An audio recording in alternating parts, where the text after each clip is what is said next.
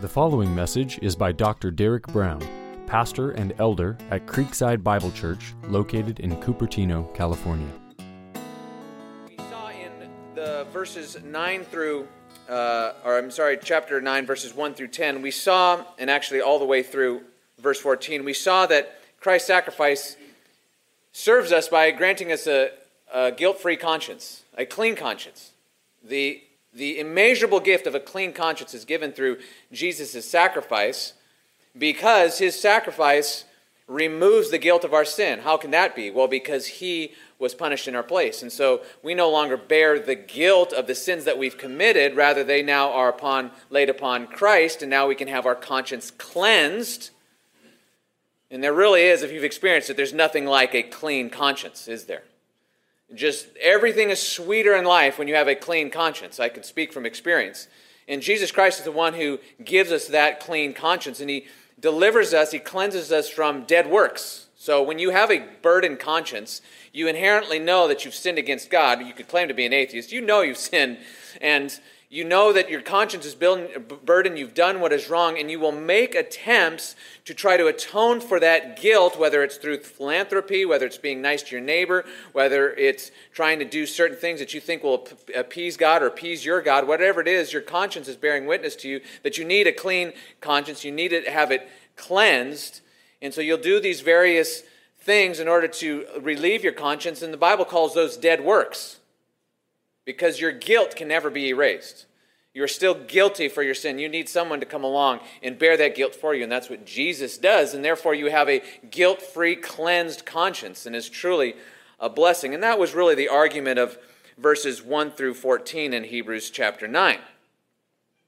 In our passage for today, we're going to focus on more spiritual blessings, if you can imagine it. There are more spiritual blessings that flow out of Jesus' sacrifice, and we're going to focus on five of them. And I'm not trying to make it five every time. If you've been paying attention, it's been like five blessings and five elements. And I'm not trying to do that on purpose, it's just coming out of the text. And so today, we're going to consider five life giving accomplishments of Christ's death on the, uh, on the cross. Five life giving accomplishments of Christ's death on the cross. But like I said, if you're visiting us for the first time, if you're not a believer or you're religious but you don't know what to think about this Christianity, or at least the way it's presented out of the Bible, I want to speak to you for a minute.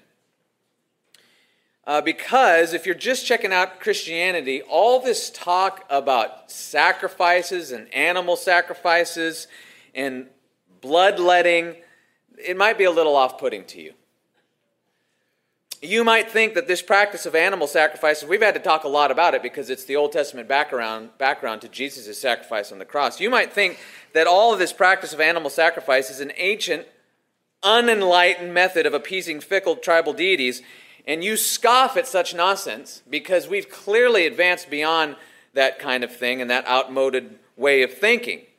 And we no longer embrace that sort of thing that has been reflected in these ancient cultures that had to offer blood sacrifices. And you're all you're, you've been the last week or so, or even today, you're going to hear all about more blood sacrifice. You're going to be wondering, what is this all about? This just we are so past this as a society. and you'd be you'd be right to, to note that. The world over, most places don't offer, most places are not, uh, most cultures are not offering blood sacrifices, animal sacrifices, but you do still find it in the pockets of the world, believe it or not. You look it up, it doesn't take long. You can find certain cultures still practicing animal sacrifices. But the practice of animal sacrifice in Israel, though it was in some ways similar to their pagan neighbors, similar in that they were both offering animals as sacrifice, Israel's sacrifice of animals was markedly different than the sacrifice that was being offered by their pagan neighbors. And the reason for that is because anim, uh, the, the requirement for Israel to offer animal sacrifices was actually tied historically and theologically to the very beginning of time.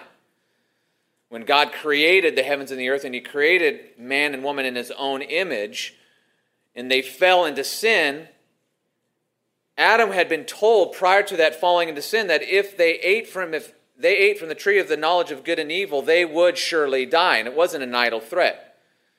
God had promised that if they ate from a particular tree, an actual real life tree, among all the abundance that they had been given to eat and enjoy. In fact, that was the first commandment. You may enjoy all of this uh, abundance of the creation, just remain away from and do not eat this particular tree, of the tree of the knowledge of good and evil. If you do, as Adam was told, if you do to eat from that tree, you will die. And he certainly did. It wasn't an idle threat. Death was the consequence for his disobedience. And that should make us stop for just a minute, I think. I don't think we think about this enough. That death was imposed for Adam's sin. Okay? Now, why death? You ever thought about that? Why death?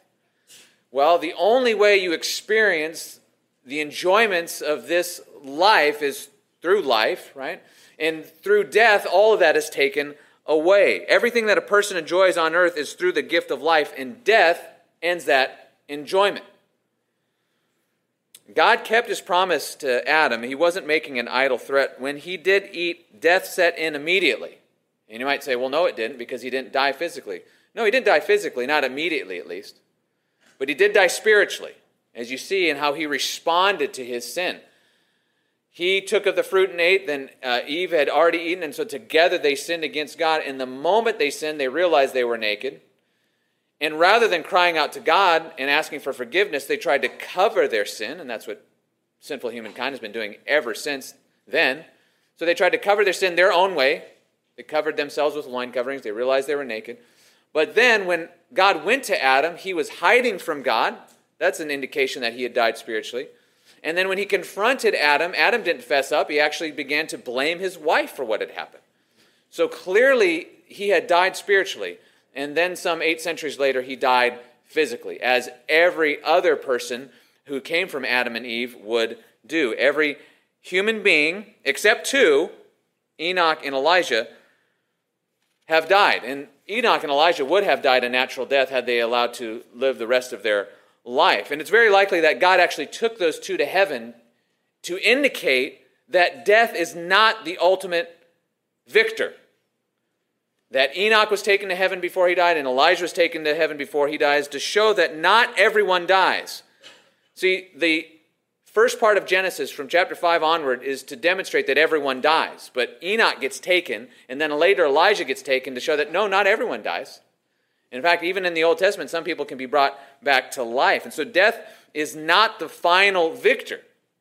God will have victory over death. But this historical background of what happened in the garden with the taking of the fruit and then death setting in, and then death being the pattern from Adam and Eve onward, I bring up all of that to help us understand what's going on in Israel's sacrificial system. Death was the penalty for sin. You sin, you die. We have sinned. You must die. If you want fellowship with God, then you must have a substitute to die in your place. And I think it's kind of hard for us to fully grasp this. We, we don't live in an agrarian society. Most, if not all of us, are not ranchers, last time I checked. Maybe you're a rancher, you just came in today. Well, welcome. You're welcome to be with us. But I'm not a rancher. I didn't grow up on a ranch, and so I don't know how this goes. I wasn't around animals who were used for food. Maybe you were growing up, and so you have a little bit of an idea, but most of us don't have an idea of what this would have been like in Israel. All this bloodletting. The sacrificial system would have been quite, quite grotesque. And we have to just face up to this. We, we're so removed from it, from it that we don't really get this. We read about blood sacrifices and we're like, oh, whatever, right? We don't really we don't really grasp it. But it would have been grotesque. And the sights and the smells especially the smells would have reminded the israelites on a regular basis that death was required for their sin. It would have always been gross. It would have never been pleasant. You just would have eventually gotten used to it. That's all. It was never pleasant. The slaughter and the bloodletting of animals out in the open for sacrifice would have never been pleasant at all. Why? Because it need, Israel needed a graphic picture of what sin requires. It requires the death of the sinner. And if the sinner's not going to die, someone's got to die, right? And in Israel's case, it was the animals. Everyone in Israel deserved death for their sin and for Adam's sin. And the only way they could maintain fellowship with God and find forgiveness of their sin is if someone died in their place. And you know, I, I, I, just, I think that people the world over just intuitively know this, right? Where, where, did, where did these sacrificial systems and these other pagan religions come from? Well, could be the case that humans just intuitively know that there, there needs to be appeasement for their sins that they've committed. And, and so these things developed in other cultures as well. Like I've already mentioned, people's consciences bear witness to them today, even in societies that are far removed from these ancient societies that have had animal sacrifice. People, con- people's consciences testify to them even today, even now, that they have sinned, that they have done wrong, and they try to appease that conscience in different ways. Well, the point of taking us back to Genesis was simply to give us the context of Israel's sacrificial system, and that the, all this blood and death in Israel's religious life, it wasn't arbitrary. And it wasn't the requirement of some bloodthirsty Middle Eastern tribal god. That's the way that Israel's religion has been characterized or caricatured, you could say, by some scholars, a lot of scholars, quite honestly. From the very beginning of our existence, from the moment that Adam and Eve sinned, death has been the just penalty for sin. It's what we deserve. And if you want to avoid death, you need someone to die in your place. In Israel, under the Old Covenant, the animals died over and over and over and over. In the New Covenant, Jesus died once. And he died once and for all for his people in their place. Now, I, I, take all this time to detail some of these things because even these ideas are being challenged among professing evangelicals who don't like the idea that Jesus suffered the wrath of God in our place. Well, he did, and that is actually the very heart of the gospel, as we'll see. Now, as we work our way through this text, it's going to be verses 15 through 18. As we work our way through the text, I want you to see that death, the word death, and the word blood, they are used interchangeably. They mean the same thing, really. If blood is taken from an animal or a human, that animal or human must die, just by nature right? We'd all agree with that. Leviticus 17:11 even says this as God is, is instructing Israel for how they're to conduct their sacrificial system. Leviticus 17:11 said, quote, "For the life of the flesh is in the blood, and I have given it for you on the altar to make atonement for your souls, for it is the blood that makes atonement for the life." So the by God making blood the primary feature of the sacrificial system, and it was the primary feature. It was the primary feature. There was always blood everywhere, okay? Blood everywhere all the time. By doing that, by making blood the primary feature of the sacrificial system, God gave Israel and us a graphic picture that death is required for sin. So when you see blood here or the shedding of blood, it just, you could just think death. That's what it's referring to death blood, death. It's all the same, it's all synonymous. Now, if we think all of that talk of blood or all of those things is very bar- barbaric and uncivilized, it's because we don't really grasp how horrible sin is. I'm convinced. I'm convinced that professing evangelicals who have an allergy to these kinds of teachings, they have an allergic reaction because they haven't fully grasped the holiness of God and how horrible our sin is. And if all of this talk about sacrifice and blood and the penalty of sin, if all that sounds barbaric and uncivilized, it might be because you haven't fully come to terms with how terrible your sin is against a holy God. It is so evil to sin against a holy and good God that he must impose a penalty upon sinners that eventually removes them from this world. That's why death. That sinner must be removed from this world that God has created because they've sinned against the living God. It's only when we see our sin in light of God's holiness that substitutionary sacrifices make sense. That's the only way it makes sense. It doesn't make sense to some scholars because they haven't rightly understood their sin in light of God's holiness. If the cross of Jesus Christ is foolishness to you this morning, then I would encourage you to meditate on the magnitude of your sin in light of a blazingly holy and unswervingly righteous God. And when you start to see your sin that way, then the cross of Christ starts to make a lot more sense. Because he needed to die in your place, and he did it out of love for sinners.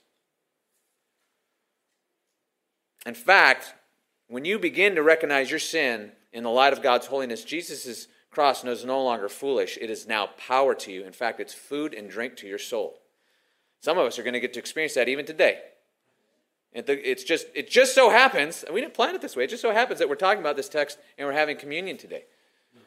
The gospel becoming food and drink to your soul, this idea of Christ's death and in his blood on the cross, things that sounded just almost pagan to you before are now actually beautiful to you. It's power to you, it's glorious to you, it's forgiveness to you, it's food and drink to your soul. Why? Because you see that the death of Christ is the perfect payment for your sin that accomplishes eternal blessings for you. And one of those eternal blessings is seen in verses 15 through 17. If you're following along in the, the bulletin here, we see that the first blessing we find in this passage is that Christ's death is a death that purchases an eternal inheritance. It's a death that purchases an eternal inheritance. That's verses 15 through 17.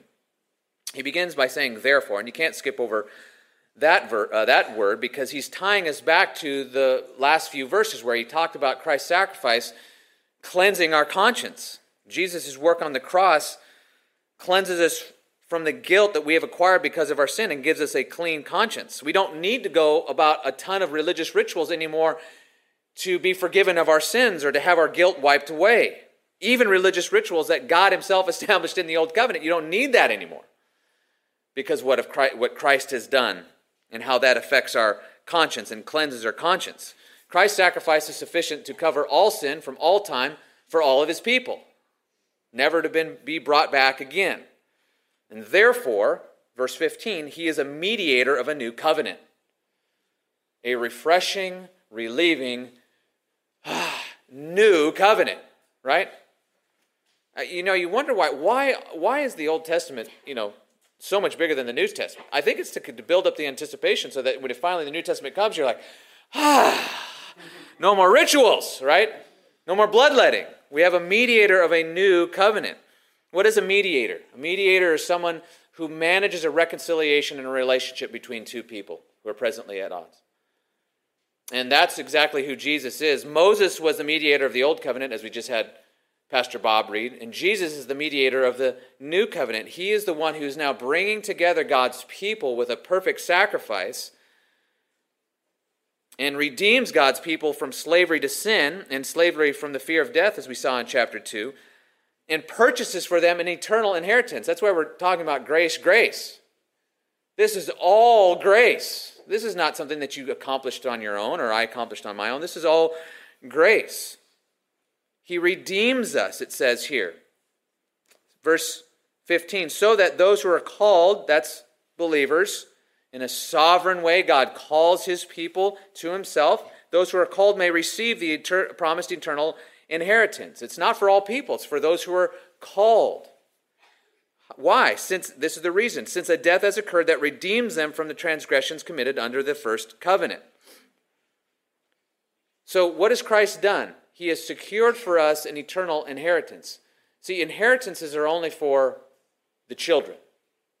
If we would have grown up in a uh, slave culture like Israel knew, or other countries have known, or even our own country has known, you would know that the slave is not entitled to an inheritance. They're a slave.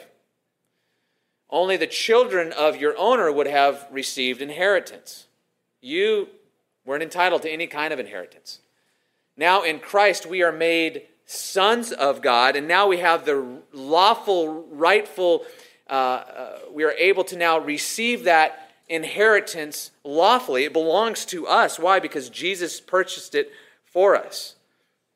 A death has occurred that redeems us from the transgressions committed under the first covenant. I think that statement about being redeemed out of the transgressions of the first covenant refers specifically to the Jews of this time who were actually making that transition from the old covenant to the new covenant. They needed to know that Jesus' death redeems them from the sins committed under that old covenant. I don't think it's referring to us, us 21st, Gentile, 21st century Gentiles. We did not make that transition from the Old to New Covenant like these Jews did. These Jews were transitioning, and so they needed to hear that de- Christ's death redeemed them from the transgressions they committed under the Old, te- uh, under the Old Covenant. And what that is implying is that the Old Covenant never actually dealt with their sin, never actually was effectual for the forgiveness of their sin. And this is made explicit in chapter 10, verse 4, as we'll see next week. You can look over there briefly. Verse 4 of chapter 10 For it is impossible for the blood of bulls and goats to take away sins. It's impossible. It can't happen. That's why you need to be redeemed from those sins, Jewish believers. That's why you need to be redeemed from those sins that you committed under that first covenant because that first covenant can't provide forgiveness for your sins. It can't take it away. Only Jesus can. Well, he goes on to continue to talk about this theme of inheritance, and he's going to give us a, a, bit of an illustration here to help us understand it. He says in verse 16, For where a will is involved, the death of one who made it must be established. And that word for will there is the same word for covenant. In fact, in the New American Standard, you'll just find that the word covenant is just used all the way through. So, covenant in verse 15, covenant in verse 16, where it would say, For where a covenant is involved. I think the ESV is justified by using the word will here because the, that word can mean both things. And here he's clearly referring to a will that someone writes for their family so that that family can inherit something after they die. He can, they can inherit his property after they die. And that's how wills typically work, right? You write a will, you have children, you create a will so that upon your death they would inherit something. But it's not until your death, actually, that they do get that inheritance. So a death must be effected, or it must take place, or it must be established. That's verse 16. Verse 17 For a will takes effect only at death, since it is not in force as long as the one who made it is alive. And so that's just, that's just basic law 101. You understand that a will, once it's established, can't be effected, and the, the children can't receive the inheritance until the death of the one who wrote the will. And that's pretty straightforward. I think we get that. In the same way, Christ needed to first die in order to secure his people's inheritance. And in dying, Jesus secured our legal rights to our eternal inheritance. How could he do that? Well, that's going to be the point of the next section. How did he accomplish that wonderful blessing? And just let's speak for a moment about what that inheritance is. For because some of us may be confused or just in the dark. What is this inheritance that I've received in Christ? You've received God Himself, you've received Christ Himself, and then you've received everything else in existence. That's all. Just everything. What's your inheritance? Everything. Literally everything. God and everything else. A new heavens, a new earth, an entire universe. Everything. That's your inheritance. By grace, it was not earned, it was written in the covenant for you and then enacted by Jesus Christ, purchased by Jesus Christ by his death on the cross. How can that happen? That's the next section. The death, Jesus' death is a death that provides the forgiveness of sins. This is verses 18 through 22. Therefore, not even the first covenant was inaugurated without blood. So the point is, is that you needed death in the old covenant and you needed death in the new covenant because in both cases, under the old covenant and under the new covenant, God's people couldn't receive their inheritance unless a death occurred. Why? Because you needed someone to die in your place. You needed that substitute because death was required for your sin. That principle is the same in the Old and the New Testament. Israel's inheritance was the promised land. But that was just a picture of our future inheritance, which is not just the promised land, but everything. Everything in Israel, therefore, as, as he goes on to say, in order for Israel to receive their inheritance, everything in Israel needed to be purified with blood, including the people, which is what Pastor Bob was writing or reading uh, earlier in out of Exodus. And look at here in uh, the next section, in starting in verse 19. It says in Hebrews, it says, For when every commandment of the law had been declared by Moses to all the people, that's what Pastor Bob read, he took the blood of calves and goats and with water and scarlet wool and hyssop and sprinkled both the book itself and all the people, saying, This is the blood of the covenant that God commanded for you. And in the same way, he sprinkled with the blood both the tent and all the vessels used in worship.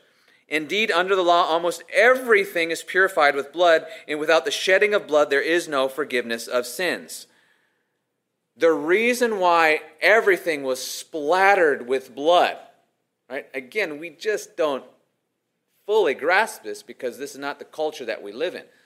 But it was blood everywhere. And the reason why everything in Israel was splattered and covered in some way with blood, including the people, was because they needed to have their sins forgiven. And you can't have forgiveness of sins in the old or new covenant without the shedding of blood. It's not possible. Why? Because death is required for sin. It's very simple, really. You can't have forgiveness of sins without a substitutionary death. It's a principle that holds true in the Old Covenant, it's a principle that holds true in the New Covenant. And it's been in place ever since Adam and Eve sinned.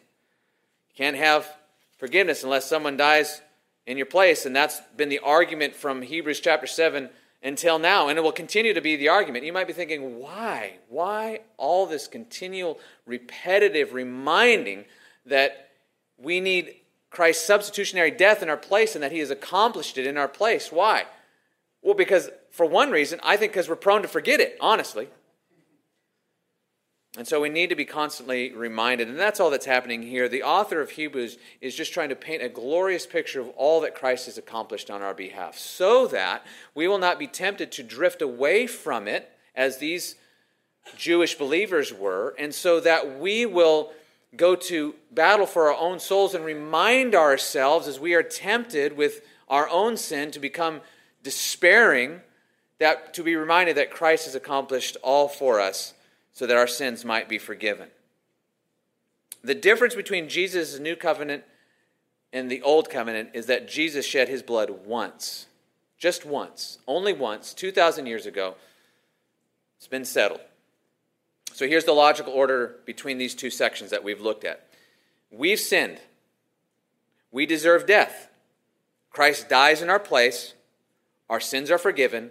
Therefore, we become the legal recipients of an eternal inheritance, an eternal, eternal inheritance that includes everything. How much sin is forgiven? Just a reminder from Colossians 2:13. Paul now saying, quote, And you who are dead in your trespasses and the uncircumcision of your flesh, God made alive together with him, having forgiven us all our trespasses. I did some deep research into that word all. You know what it means? It means all. All of your sin. From the moment you came into existence to the day that you trusted Christ and every day after that, all of your sins are forgiven for Christ's sake. Why? Because you're righteous? No, because Christ is. Why? Because you've accomplished something? No, because Christ has accomplished everything. And that's a relief. So Jesus' death is a death that purchases an eternal inheritance. It's a death that provides the forgiveness of sin, but it's also a death that purifies the true holy places. Look at verse 23. Thus it was necessary for the copies of the heavenly things to be purified with these rites but the heavenly things themselves with better sacrifices than these. For Christ has entered not into the holy places made with hands, that's referring to the tabernacle or the temple, which are copies of the true things, but into heaven itself, now to appear in the presence of God on our behalf. We've talked about this idea of, of copies before.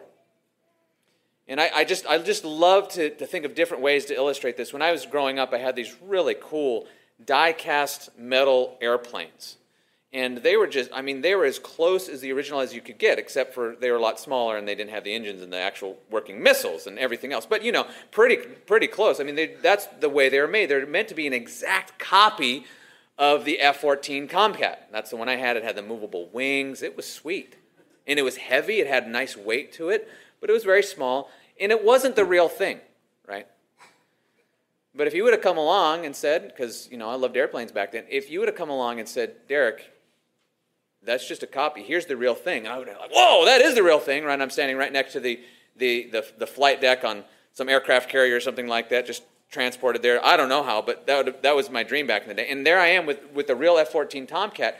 And they said, Derek, you can have this F 14, the real one, if you give up the, the little one. I would have tossed that one into the ocean, and then I'd taken the real one.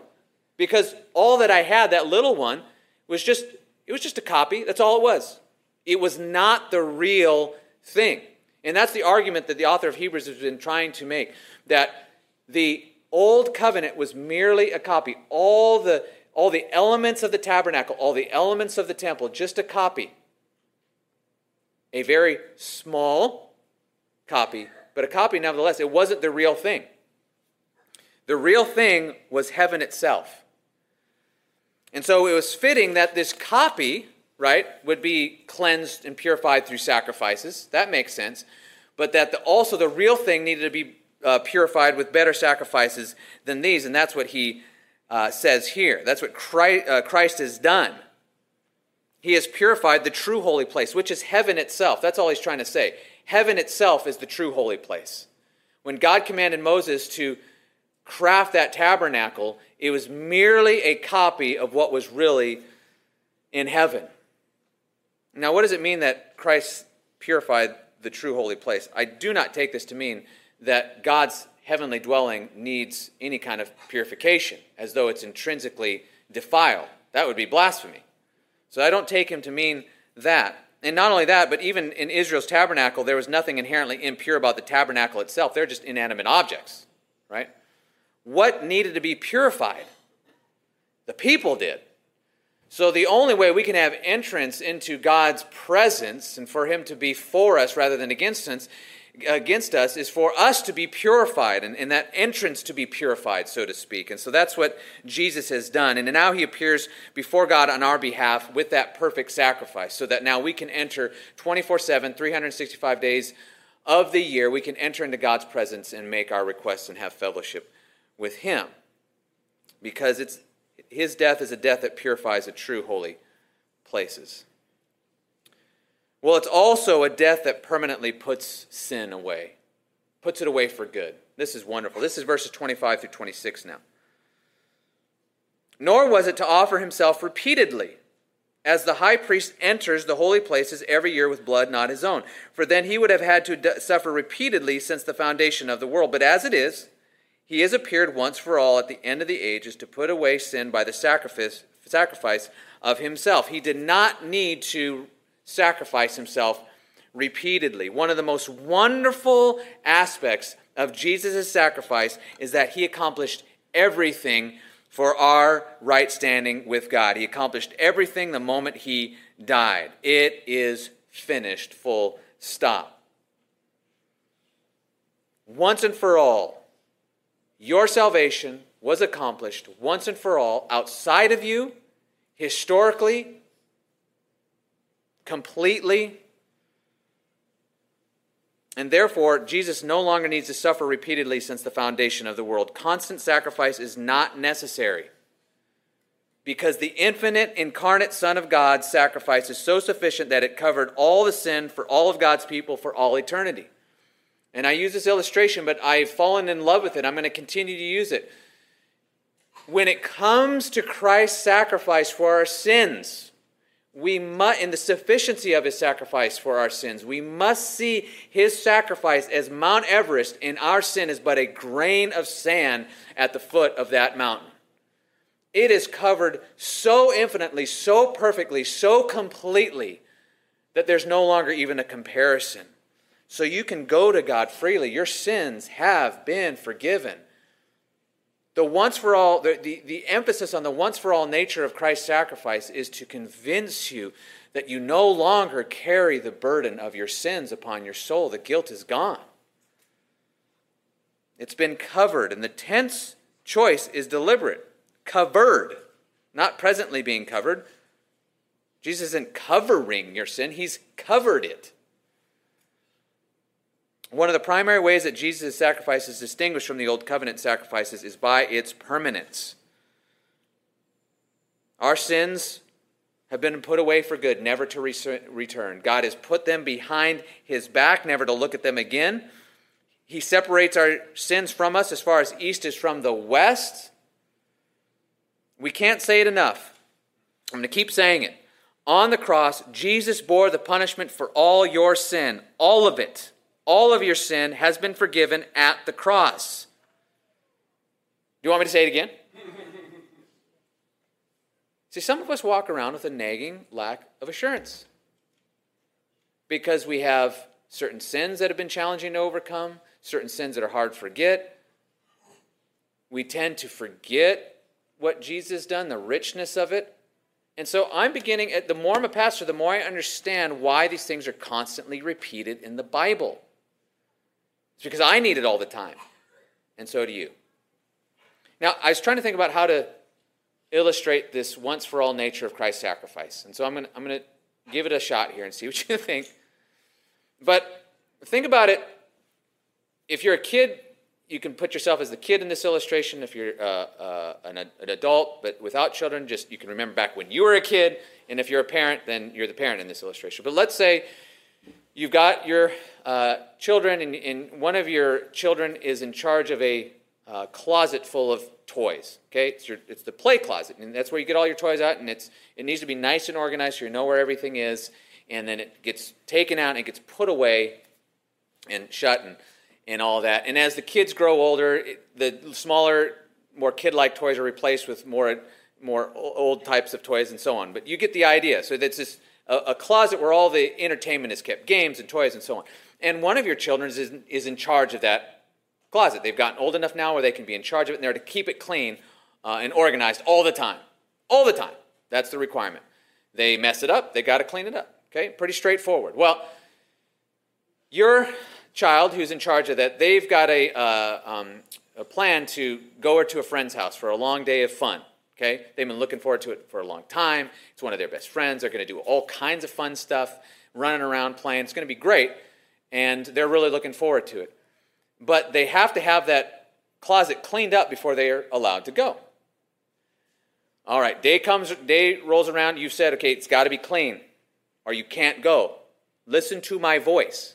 You're about to leave in two hours. The closet has to be cleaned. Okay? Well, guess what? They lollygag, they procrastinate. The time has come for them to go to their friend's house. The dad and the friend have pulled up to the driveway. They're getting ready to go, and you remind them, you cannot go until the closet's cleaned up. And you can just see their face. They know it's going to take at least two to three hours to do that. And they are just devastated. They can't go now. But then you say, I will clean it for you. Because it must be cleaned or you can't go. I will clean it for you. And the relief comes over their face and they go enjoy time with their friend entirely by grace. Your justice was fulfilled because it had to be cleaned, and you cleaned it. It was clean, and so they were able to go. But had you not done that, they would have not been able to attend and go to their uh, friend's house.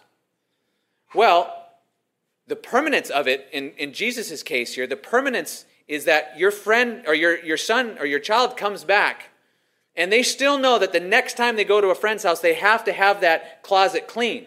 And miracle of miracles, you've been able to locate some sort of AI robot, I don't know, who keeps the closet permanently clean at all times. You've got these nice organizers and whatever you've got in there, I don't know. It's an illustration. And so the child now, in order to go to be with their friends, you say you still have this still has to be clean the closet must be clean before you can go. And so the next day comes along, and they're gonna. The next week comes along, and they're gonna go spend time with their friend. And you ask them, "Is the closet clean?" And they look and they say, "The closet's clean." Then you can go be with your friend. Did they clean the closet? Nope. But the closet is permanently clean, and so therefore they can legally go and be with their friends according to the law of your household. Well, that's my attempt to help us to see the permanence of Christ's sacrifice. You, the, you need to have your sins forgiven in order to receive that eternal inheritance. Your sins need to be given in order to enjoy a clean conscience. You look to Christ. Are your sins forgiven? they're forgiven. Are they forgiven for good? They're forgiven for good.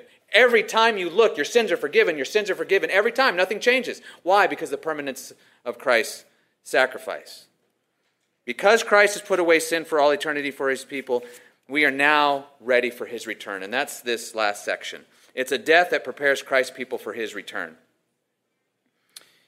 It says that just as it is appointed for man to die once, and after that comes judgment, so Christ, having been offered once to bear the sins of many, will, offer, will appear a second time, not to deal with sin, but to save those who are eagerly waiting for him.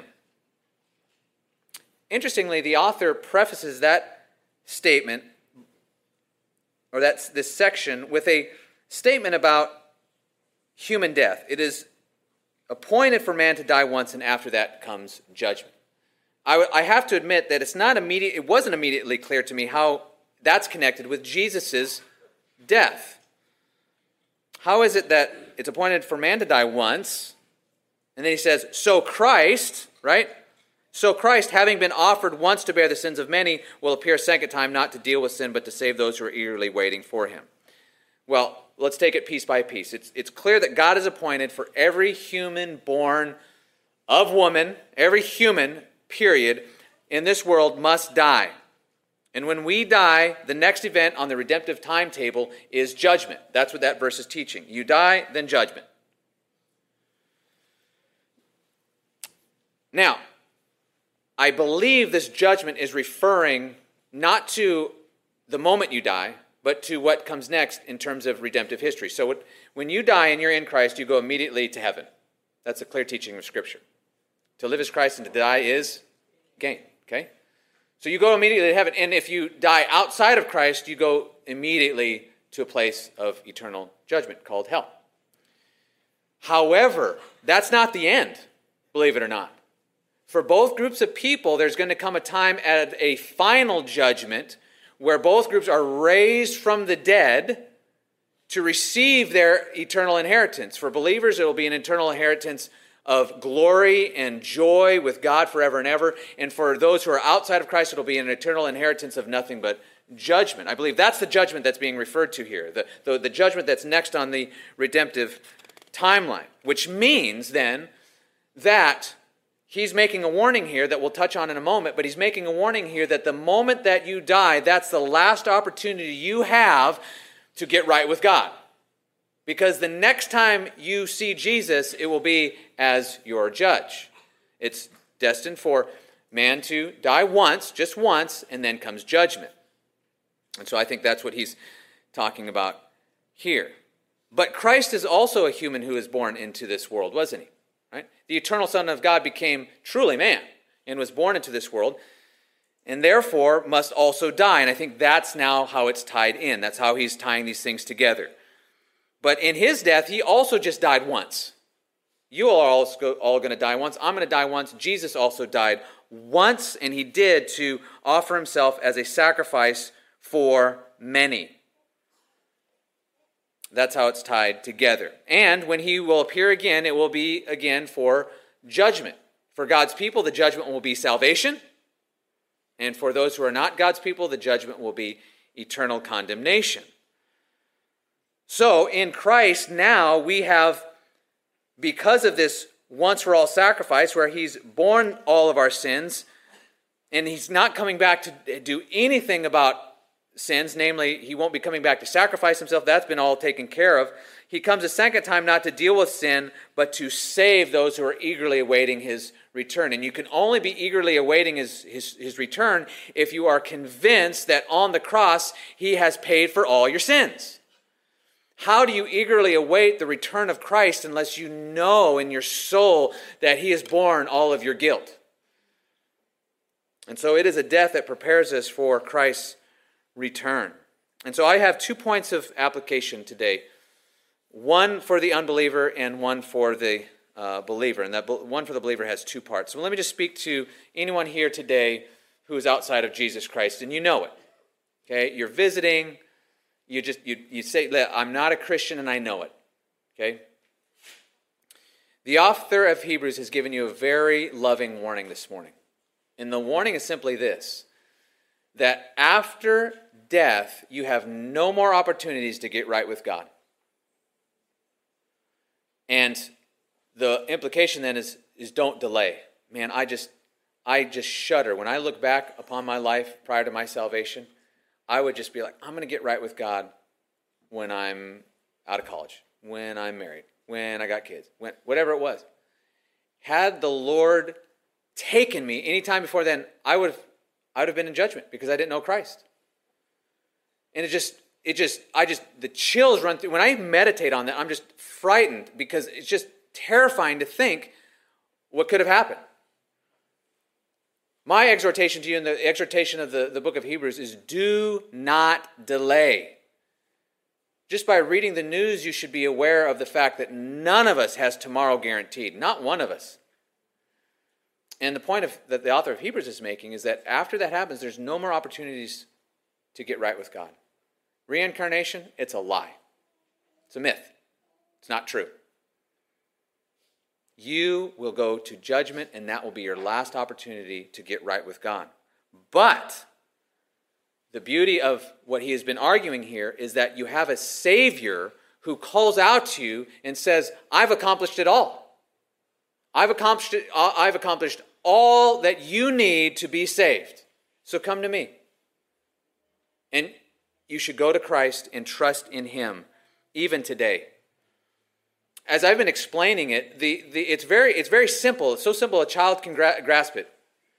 You've sinned. You deserve death. Christ died in your place. He was raised again so that you can be raised again to life. If you trust in Him, your sins will be forgiven.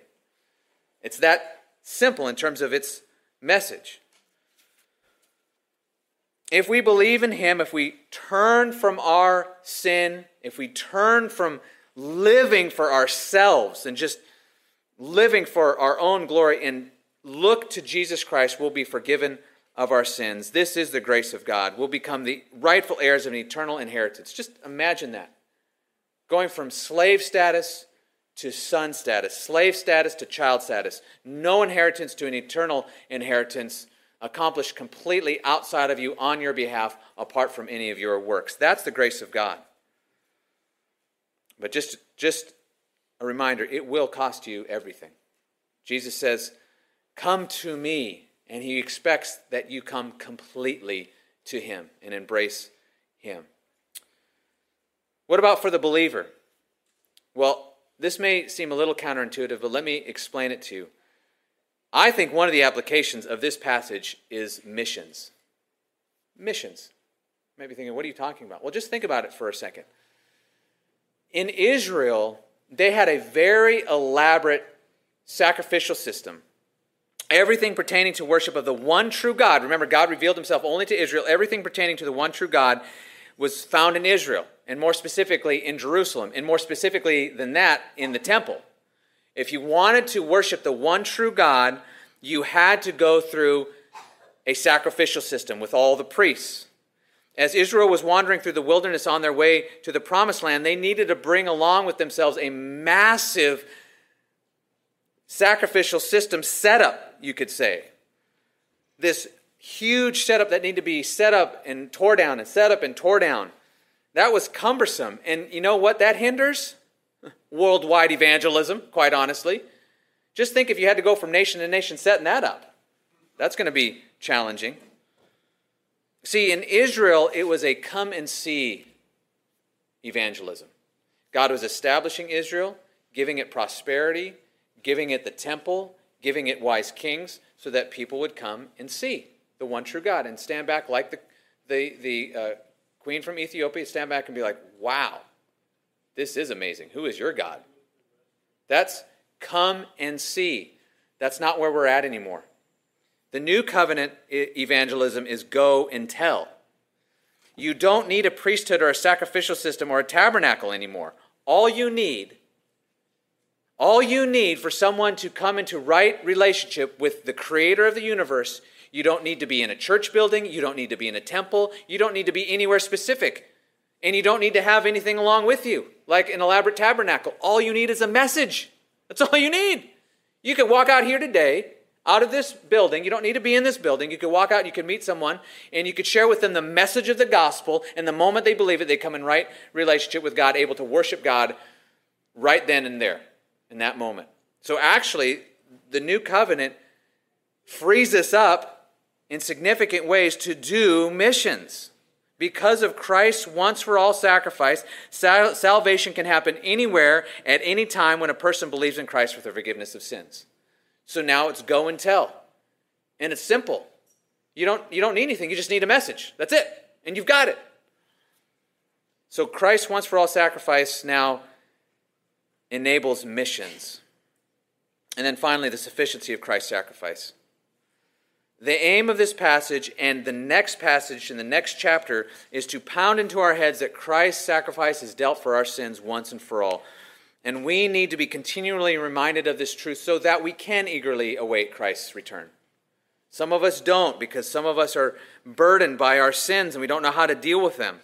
We can only anticipate Christ's return with eagerness if we are settled in our minds that Christ has provided a once for all sacrifice and paid for all of our sins, and nothing more needs to be added, not even my giving, not even my faithful attendance at church, not even my Bible reading, as important as those things are. None of those things are, can be added or need to be added to Christ's sacrifice.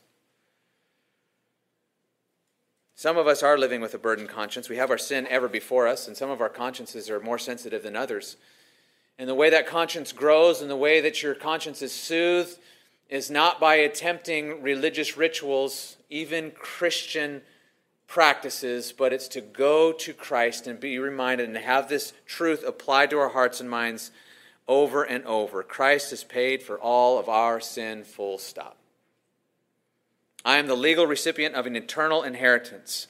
My sins, though many, though great, are covered by the death of Christ. What's the message of this passage for us today? The message is for us to see the sufficiency of Christ's sacrifice and to help that un- uh, uh, uproot even the sin in our life, even sin that you're afraid to admit, sin that you're afraid to confess. See, here's what's interesting. When you begin to see the sufficiency of Christ's sacrifice, it doesn't cause you to bear your sins the more and more that you're, you're comfortable with God and with God's holiness because you know you've been forgiven, the more and more you can just expose your sin. You just expose your sin to Him. You're not afraid. That sin can't condemn you anymore. It can't judge you, can condemn you to hell anymore. So you can just freely confess it to God. You can even freely confess it to others. The more and more you see the sufficiency of Christ's sacrifice, the more and more you're actually able to deal rightly with sin. And so that's the encouragement and aim of this passage. Forsake your sin and embrace the once for all work of Christ on the cross and enjoy the pleasure of a good conscience as you eagerly await your Savior. Let's pray. Heavenly Father, we thank you again for this amazing message. Almost sometimes it seems too good to be true, but it's not. It is true and we must believe it. So we ask you for grace to believe it. We know that even our ability to believe is by your grace, so we ask for your grace to believe it. Ask your uh, Spirit to cleanse our hearts of doubt and to enable faith. Jesus, we thank you for giving yourself for our sins. And we thank you for the opportunity now to celebrate communion together as a church body in Jesus' name. Amen. Thank you for listening. For more information about Creekside Bible Church, please visit our website at creeksidebiblechurch.com.